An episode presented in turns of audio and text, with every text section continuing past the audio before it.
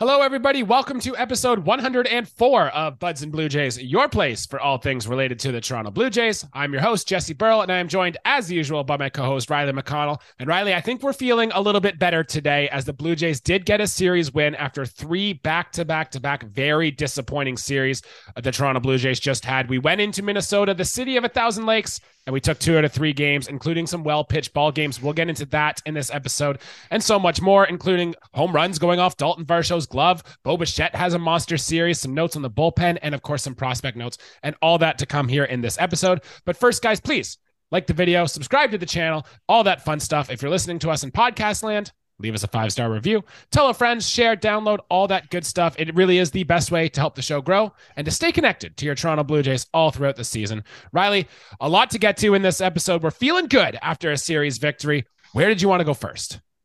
So I think we'll go with our two wins of the series, that being game one and game three. Jesse, Let's look at our starting pitchers for these two games. And I mean, there is absolutely no correlation with their their pitching line in the results of their games. Mm-hmm. I mean, f- let's start with I'm going to start with the game one starter and say Kevin Gausman. He struck out eight over five and a third and uncharacteristically, he walked five guys. Yeah, if you take away those five walks on his line, it's absolutely tremendous. But we can't we can't bypass that. We can't we can't say that oh it's okay even though we walked five guys that's a substantial amount of base on balls for one kevin Gausman, who just simply doesn't walk a ton of hitters mm-hmm. i thought particularly in this game his fastball looked tremendous yes he walked pitchers, and I will say this on very competitive pitches. Now, the Minnesota Twins lineup is not, you know, a team that's going to drive home a hundred wins, but they still give our Jays a tough one in this. I mean, only our the biggest score differential was three runs in game three. Gausman was in a tight ball game, and I mean, he's a competitive pitcher and throwing competitive pitches. Just got kind of stung with some, you know, walks that just usually aren't there. Also, four hits to add. He wasn't giving up a ton of hard contact. This was a good outing by Kevin Gausman. If it weren't for the five walks, it would have been a great outing for Kevin Gausman, but we just simply can't look past that. And the other, another guy snake bitten by um, the walks in this was our game three starter. Now, here's a wonkier line for you guys. I mean, this is a guy who threw five and two thirds of an inning. He struck out five, that's good for Jose Berrios. We like yeah. to see those strikeout numbers, but he also walked five batters. And yes, that is probably more close to Jose Berrios. He only gave up four hits, which I thought was more surprising in this, but I feel like he got extremely lucky in his start. This was mm. a very, very close ball game. The runs we got, which we'll talk I'll talk about in a bit, but he got saved in the first inning by Kirilloff getting uh, thrown out at second. I mean, they could have had the sacks juiced with nobody out in the first inning. Um, there was a couple more situations where uh, Minnesota just did simply not run the bases well. Berrios helped himself out with some good defense uh, from a good assist from Vlad. Vlad also made a good defensive put out himself. So we had some good defense behind him. Varsho made a great play as well. The defense was there for him. Um, but Berrios still got lucky. He was still giving up some fairly hard contact. I mean, it's a good outing. It's not a great outing. We're going to start with this. Usually we start with a for sure th- thumbs up and thumbs down. Mm-hmm. For us, this is a let us know what you think. Was this a was this a good start? Was this a bad start for either Gausman or Berrios? For me, it's hit and miss, man. I got to give some more love to Gausman. But Berrios still did well in his outing, but you cannot look past the five walks in each of the starts for both Berrios and Gausman. Either way, a win to their line, Jesse. Yep. And wins we are good. took two out of wins. three. Exactly, man. So what are we really complaining about here? So I, I guess I want to dive deep into the numbers here a little bit. I guess you could say it was a good start, right? At the end of the day, if you go five and a third innings pitch, you don't give up a run. That's good, right? Kevin Gausman's, for example, his FIP in the start was 310. That's good. That'll play quite good.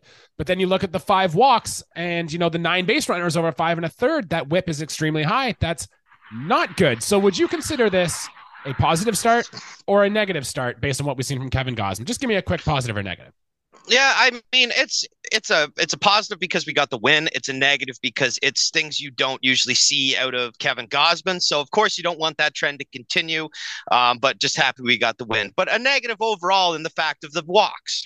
Right. Um, exit velocity against of 81 miles per hour, which he induced more soft contact in this one than any other game uh, he's pitched so far this year. So I'd say that is good for Kevin Gausman because the thing about him in the past is sometimes he does get hit. He does get hit very hard. He didn't in this start. So Let's take the soft contact ability, Kevin Gausman, and limit the walks like you have done your whole season and your whole time as a Toronto Blue Jay.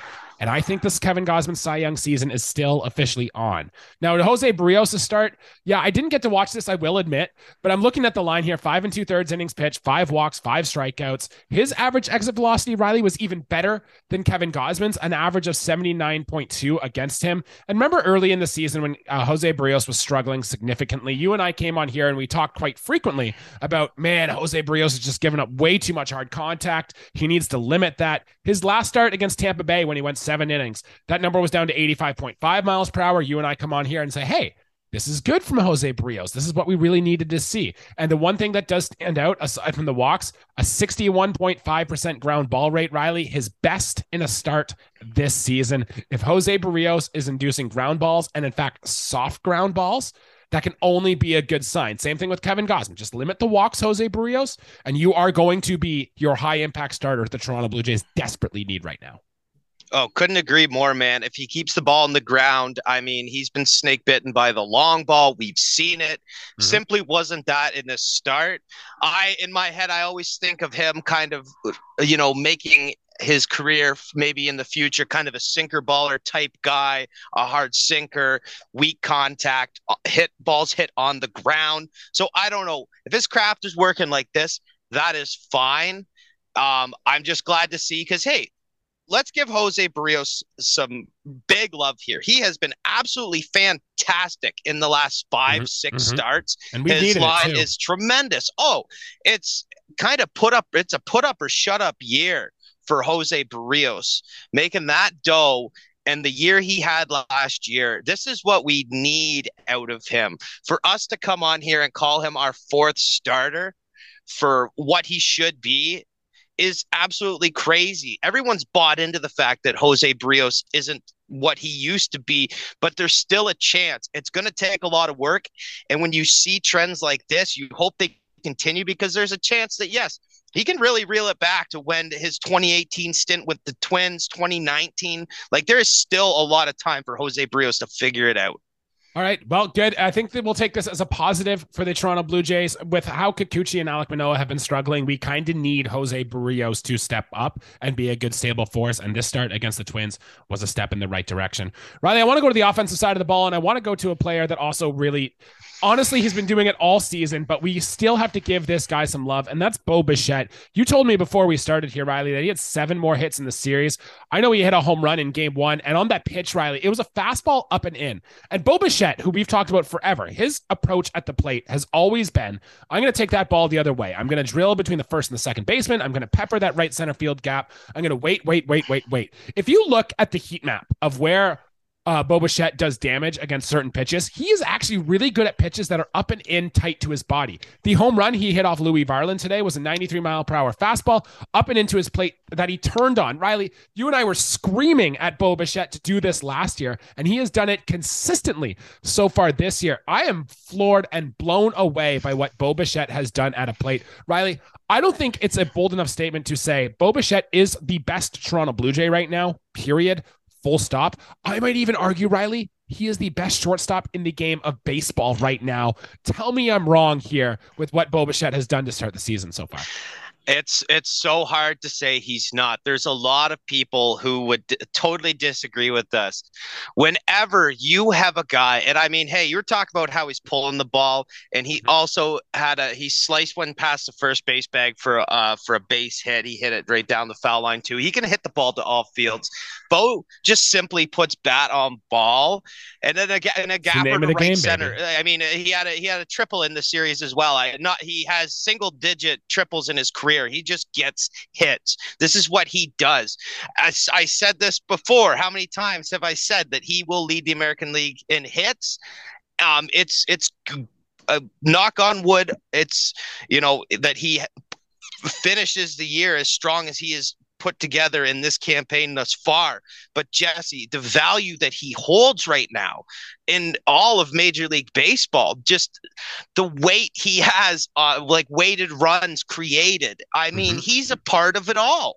He bats second for us on the occasion, hits leadoff when Springer's out of the lineup. Like uh, when we talk, oh yeah, the offense is only as good as Vladdy will take us. Well, no, not when you have Bo Bichette averaging, you know, two point whatever hits a game. I mean, that's crazy. He's driving in runs. He's quick enough on the base pass. I mean, he hasn't screwed up too bad. I mean, there has been some gaffes on the base pass. I don't think Bo's been a huge part of that. So he's put put us in the plus category for that. But it would be crazy not to even consider him as the best shortstop in Major League Baseball. He is probably he's easily the best hitting middle infielder in all of baseball.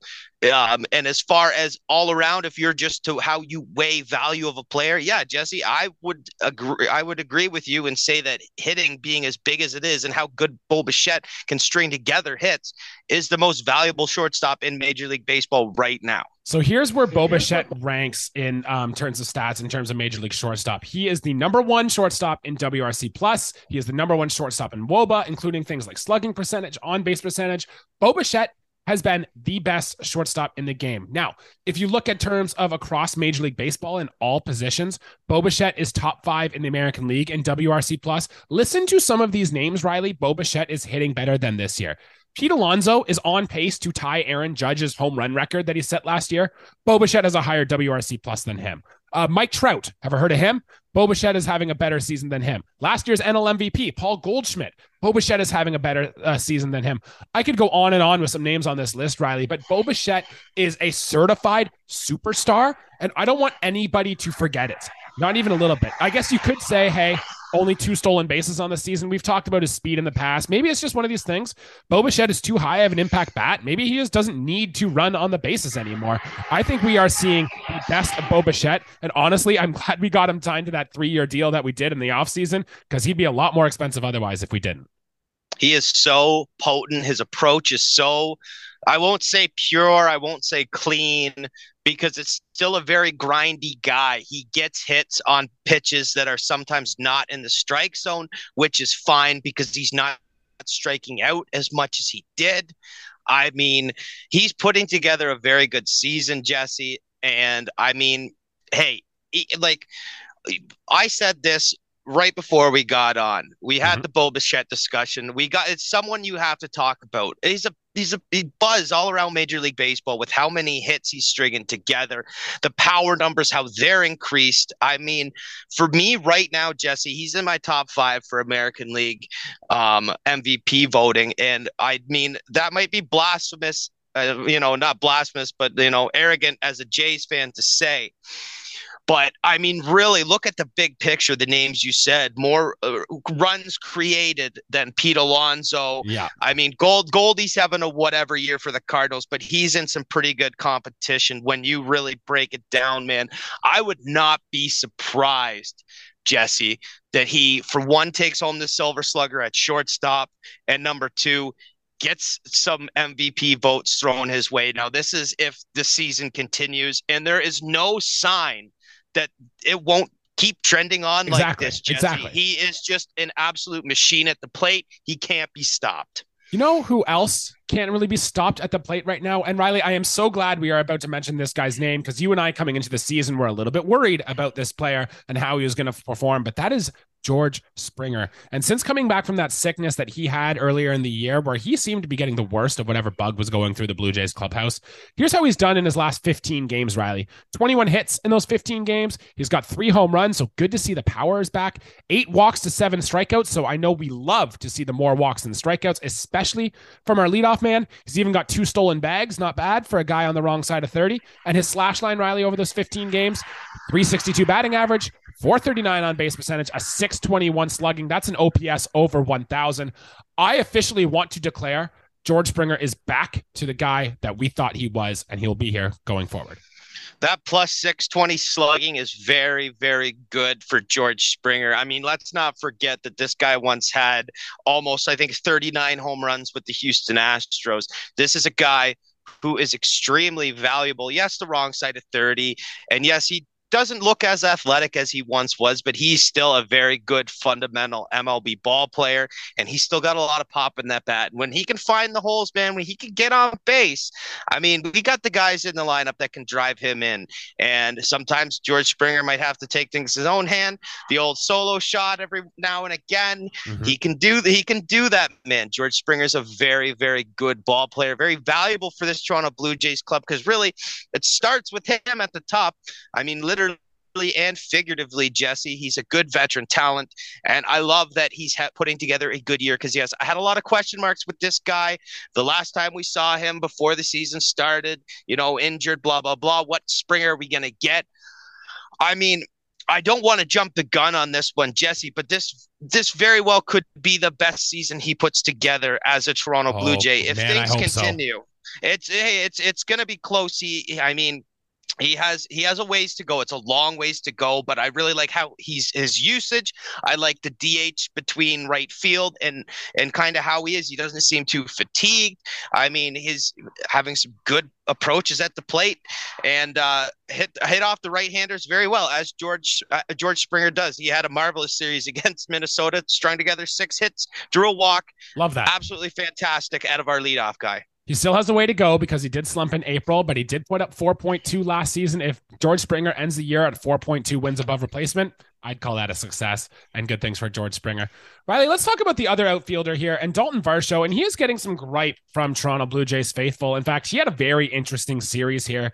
In game two, playing center field, Daulton Varsho ran back at the wall, and there were two times a ball went off of his glove and ended up going over the fence. Now, one of them was over the fence anyway. It would have taken a spectacular catch for Daulton Varsho to get it, but Daulton Varsho is capable of making spectacular catches.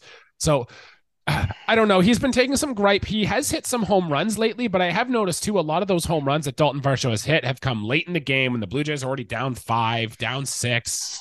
You know, so he's been down and relegated to seventh in the batting order too, and he's not playing as much versus lefties anymore as he did early in this season. So what is your take, Riley, on Daulton Varsho? Are we still certain this guy should be an everyday hitter, put him into the lineup all the time, or are we worried that, hey, this guy might not be developing as good as we thought he might? Well, before I before I you know get right into what I think is an easy question to address, I do want to start with the defensive side of the ball. Yeah, dude, let's do and, that. So, I mean, every kid dreams as you know the outfield I played. It's like I want to rob a home run. I want to ho- run ro- rob a home run. Jesse, two batters in a row, two home runs. I mean, he, I mean, absolutely crazy. Uh, you feel terrible that it went off his glove. I mean, clearly it was gonna stay in the yard. I mean, he jumped, it went back off. I mean, this guy's five foot insert single digit number here. He's not a tall guy, makes a tremendous leap and obviously kind of just off the the you know the flab of his glove it wasn't pocketed it got out of his glove as he kind of held it over the wall.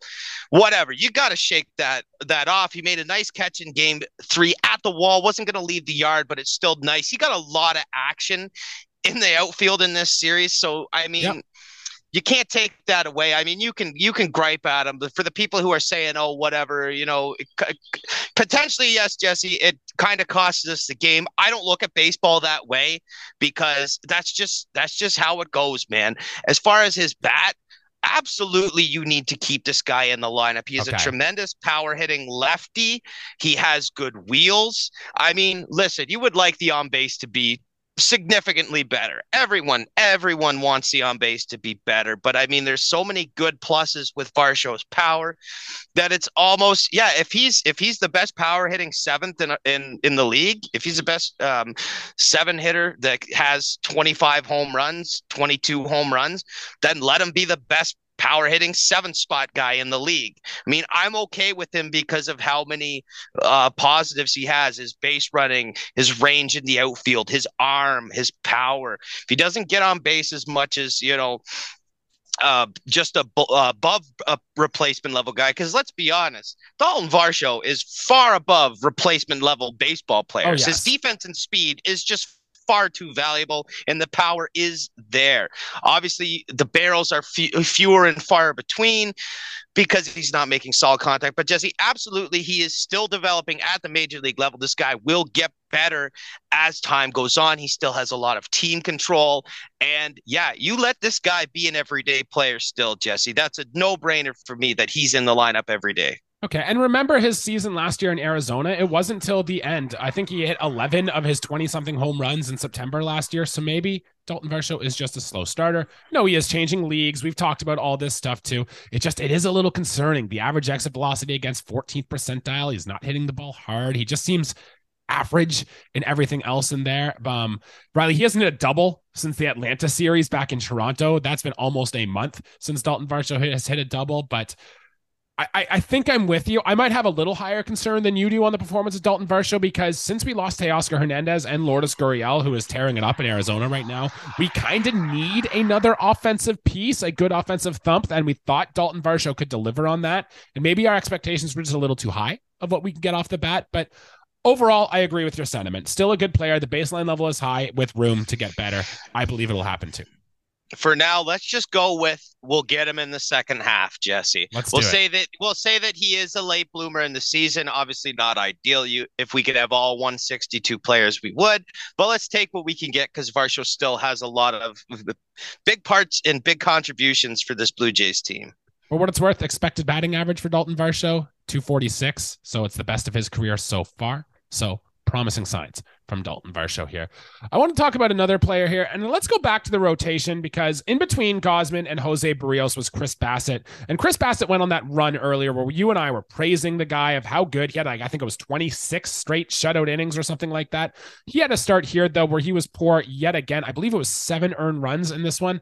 Um, over his I just have it here. Yeah, four innings four. pitched, nine hits, two home runs allowed, two walks, five strikeouts, a FIP over nine in this appearance, Riley. This is now back to back starts where Chris Bassitt just didn't have it. And I think he even gave a quote to John Schneider after this game where he even said, like, look, what I did was not enough. My off speed stuff wasn't hitting the spots consistently. And when they're able to hit it, they're able to hit it quite hard. That wasn't the exact quote, but it was something along the lines of that that Chris Bassitt said.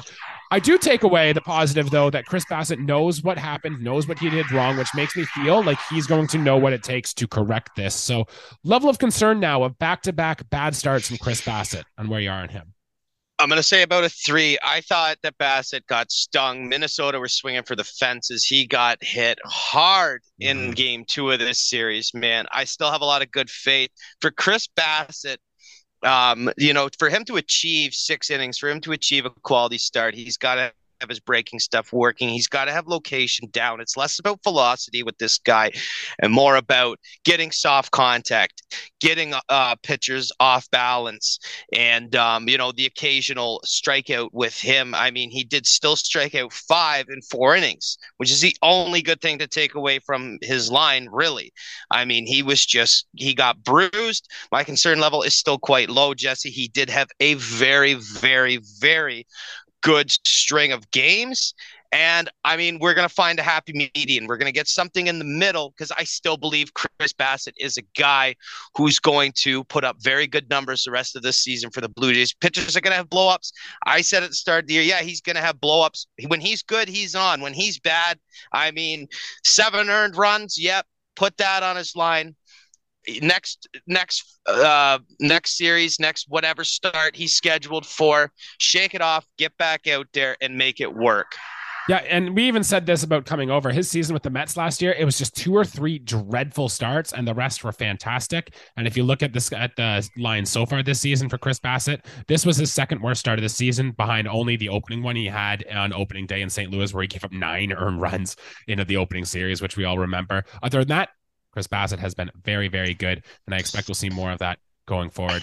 Riley, I do have some injury updates here. Danny Jansen did hit the IL with groin tightness. Tyler Heineman is up in his replacement. And we talked about this, I think, last episode. It's going to mean more Alejandro Kirk now that is confirmed. And Alejandro Kirk's played a lot this series. We don't need to talk a lot about him. We can maybe touch on that the next episode. But another injury update is Kevin Kiermaier left the game with back tightness. And I haven't seen an injury update yet on Kevin Kiermaier. We might have to wait until the lineups are announced tomorrow. I don't think he's going to need an IL trip. It might be one of these things where the guy's day to day. But remember, Kevin Kiermaier doesn't have the best track record of staying healthy, right? This was kind of the big risk when we signed him, and he has been statistically one of the best Blue Jays hitters this year. So if we do lose Kevin Kiermaier, especially in the short term, with how much offensive thump we've needed, this could be a major red flag. So do you have a thought on those two injuries, Riley, and what they mean for the team going forward? Well, I mean, I was really looking forward. I mean, Kiermaier, before he was taken out in uh, the next game, in game one, I mean, he had a solo shot uh, to right field that was absolutely blasted, a no doubter off his bat. He's been real good for us, man. Kevin Kiermaier has been great. And yes, there's always been with him kind of um, the chance that he could be injured. And I think, you know, what has happened with Kiermaier uh, with the Rays is that he played a lot of games injured. So you're not going to get the full Kevin Kiermaier. That, that's where you that's where you see the 224. I think naturally Kevin Kiermaier probably isn't a 230s hitter, but I think he's played a lot of his, you know, uh, let's say past 2016, past 2017 into 2018. I would say that he's probably played a lot of those fatigued, maybe a little hurt. I won't say injured, but there's definitely something there. You could say he's slowing down, but he's really not slowing down. Kevin Kiermaier, very athletic guy, very youthy uh, player, and um, we hope we hope it's a day to day thing and he can kind of get inserted back in the lineup whenever he feels comfortable because he was very good for us in game one of the series. And, and I mean, it sucks uh, that we had to take him out based off um, a throw from the outfield that wasn't really close. He was laboring after he made the throw and rightfully got taken out. So take the time you need off and uh, get back and be healthy in our lineup. Yeah, let's hope the off day today really does help Kevin Kiermaier because we honestly we kind of need him in there in center field full time for the Toronto Blue Jays to really get on a run here. Um, Van Fangraphs just came out with the Blue Jays top 41 prospects this season. Now we don't have to spend any time with them. I'm just gonna list some things that were interesting to me, Riley, and see if you have a minute reaction here. Ricky Tiedemann still the best Blue Jays prospect, surprising nobody. I think we expected him to be there, even if he hasn't pitched in quite a while. Addison Barger has moved up to number two on this list. Now he's been injured with the Buffalo Bisons, but the scouts seem to really like what he did this spring and what he did towards the end of last year. Brandon Barriera is number three. We talked about him. He was our first round pick in the draft last year. He's probably about a year or two behind Ricky Tiedemann. And rounding out the top five are Leo Jimenez and Josh Kasevich. Kasevich was a, a pick just last year, I believe. People have impressed, but some other names, Riley, that you and I have talked about for prospects in the past that have really moved down this list. Number one is Orelvis Martinez, Riley. And I don't know if you've looked at what Orelvis Martinez has done this year down in New Hampshire, but it is fascinating what he has done. I think I have his most recent line up here. Just let me try to find it. But he is hitting home runs or literally nothing else. He had his 13th home run of the year at double A. The 21 year old has 24 hits. 13 of them are home runs. It seems wild. But if you look under the hood, the strikeout rate has gone down. He's just not finding grass with anything else. It seems to be a true power swing from Orelvis Martinez. So, what do we do with the kid? Like, do you think he can develop if he's only hitting under 200 in double A with all this power? Like, what do we do? It's so funny that you mentioned something like that. I literally had a phone conversation with friend of the show, Ian Dolmage, mm-hmm. and um, there's a word for a player like that we call them the the three outcome players, and yeah, that's where we, that's uh, that's uh, that's like an Adam Dunn, uh, where you either walk, strike out, or hit a home run. So traditionally, when I say a guy, JD Martinez, Joey Gallo, Jose Canseco, Adam Dunn, guys of basically kind of the same stature and the same kind of positions, maybe a outfielder that kind of migrated towards the first base area as as the years went on. Um, Orelvis Martinez, though, an infielder, holds athletic, uh, like really an athletic guy. Um, the fact that he is hitting so, many home runs in just that shows a lot of promise. I'm very surprised also, Jesse, because in my head, I was going down the list. I thought, okay, Tiedemann one. Yep. Barger yep. two. That makes sense. I would have, I didn't know if it was Barriera or Barger. I knew top three, whatever. And then right after, I was expect, I was right with you. Yep. Because I thought, okay, Orelvis Martinez, number four. Okay. And, and then, no, okay because I do think that he is very much a stone's throw away from becoming a platooned MLB player. I think that he will get his shot sooner rather than later. Oh, okay. And I mean, hey, there's a lot of cool tools to work with in this, man. I mean, powers power is a very niche thing for a manager to have in the lineup, man. Can't defend against a home run. Simple as that. 13 home runs for the Fisher Cats. Sign me up for something like that. I don't know how you can convert that to a major league level, but whatever it is, man, he's doing something right down there as far as the power, and I don't hate it, man. Still one of the youngest players in uh, Double A two, so let's not forget that. For what it's worth, Riley, his walk rate is up, his strikeout rate is down. I think it's the 124 BABIP that is really sinking Orelvis Martinez right now. So expect that to turn around. And in terms of him being with the Blue Jays this year, I think that's still a long shot, still a ways. However, power is usually one of the toughest tools to develop, like you said. And if the Blue Jays are going to make a postseason run, it might not be the worst idea to get a guy who can run into one on your bench if you need a big pinch hit at bat at some point in the game. So I don't hate that call. But Riley, we got to get out of here, man. If you've noticed, if you're watching on YouTube, things are a little different. I'm in the process of moving right now. So my next episode, it's going to be a little bit different from here. So there's no Blue Jay stuff behind me. I'm in my Pirates hat, for goodness sake. It's all uh, very different here. But if you're listening on the podcast side, everything should be as good as normal. So hectic week for us, but we were still able to follow along with the Toronto Blue Jays here. Riley, do you have anything else you want to add before we get on to uh, before we call it an episode here? No, I mean, let's. I want to just quickly say that our bullpen was absolutely fantastic. Yep. Uh, Bass was great. Richards is great. Swanson, Romano, all great. I want to say, Cimber was terrible. Garcia was terrible. I just wanted to get that in. I also want to say that after that series, Jesse, we stand at 28 and 26. We are okay. fifth, fifth, dead last in the American League East. We flip over to the American League Central, Jesse. 28 and 26, same record for the Minnesota Twins. Where the hell did they sit in They're their in first. They're in first place.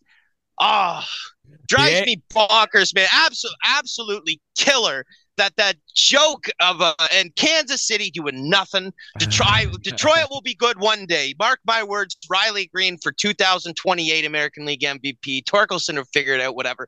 Guardians. I don't know why they're not. They have the best pitchers in the world. On, hit, like when they're when they're yeah they can't hit. Can't win every game two to one. I don't know. I hate I hate this division. Obviously, it's good to play against the best, but man, we it's like someone's got to just just do something with those Rays and damn those Orioles coming out of nowhere from the last three seasons They're putting together a campaign. Our Blue Jays, though, Jesse, still over 100 games left. We're very still in the race for you know a wild card and still the division isn't out of the question. Anything can happen. Yeah for being 10 games out and, and fifth in our division i still don't feel terrible about the stake of the toronto blue jays right now but that'll be a conversation for another day. Guys thank you everybody for tuning in. Please remember like the video subscribe to the channel follow us on twitter instagram tiktok. Anywhere you can find your podcast you can find buds and blue jays so please do all that stuff for us here. That'll do it for episode of today guys. We'll see you again later next week. Thank you once again.